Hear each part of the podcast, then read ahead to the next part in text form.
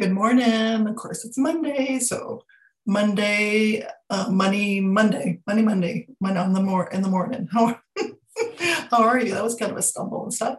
Uh, so today I want to talk to you about being clear on your financial goals. My goodness, this is such a uh, undervalued,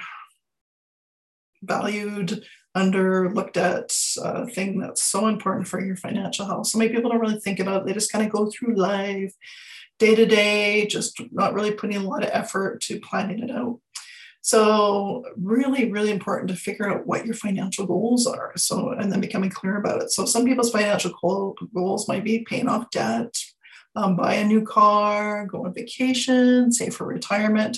Whatever your goals are, make sure that you write it out, research it, like figure out how much do I need to put aside uh, each month to buy a car in three years or go on a vacation or am I, or, and how much do I need to put aside for retirement to achieve my goals?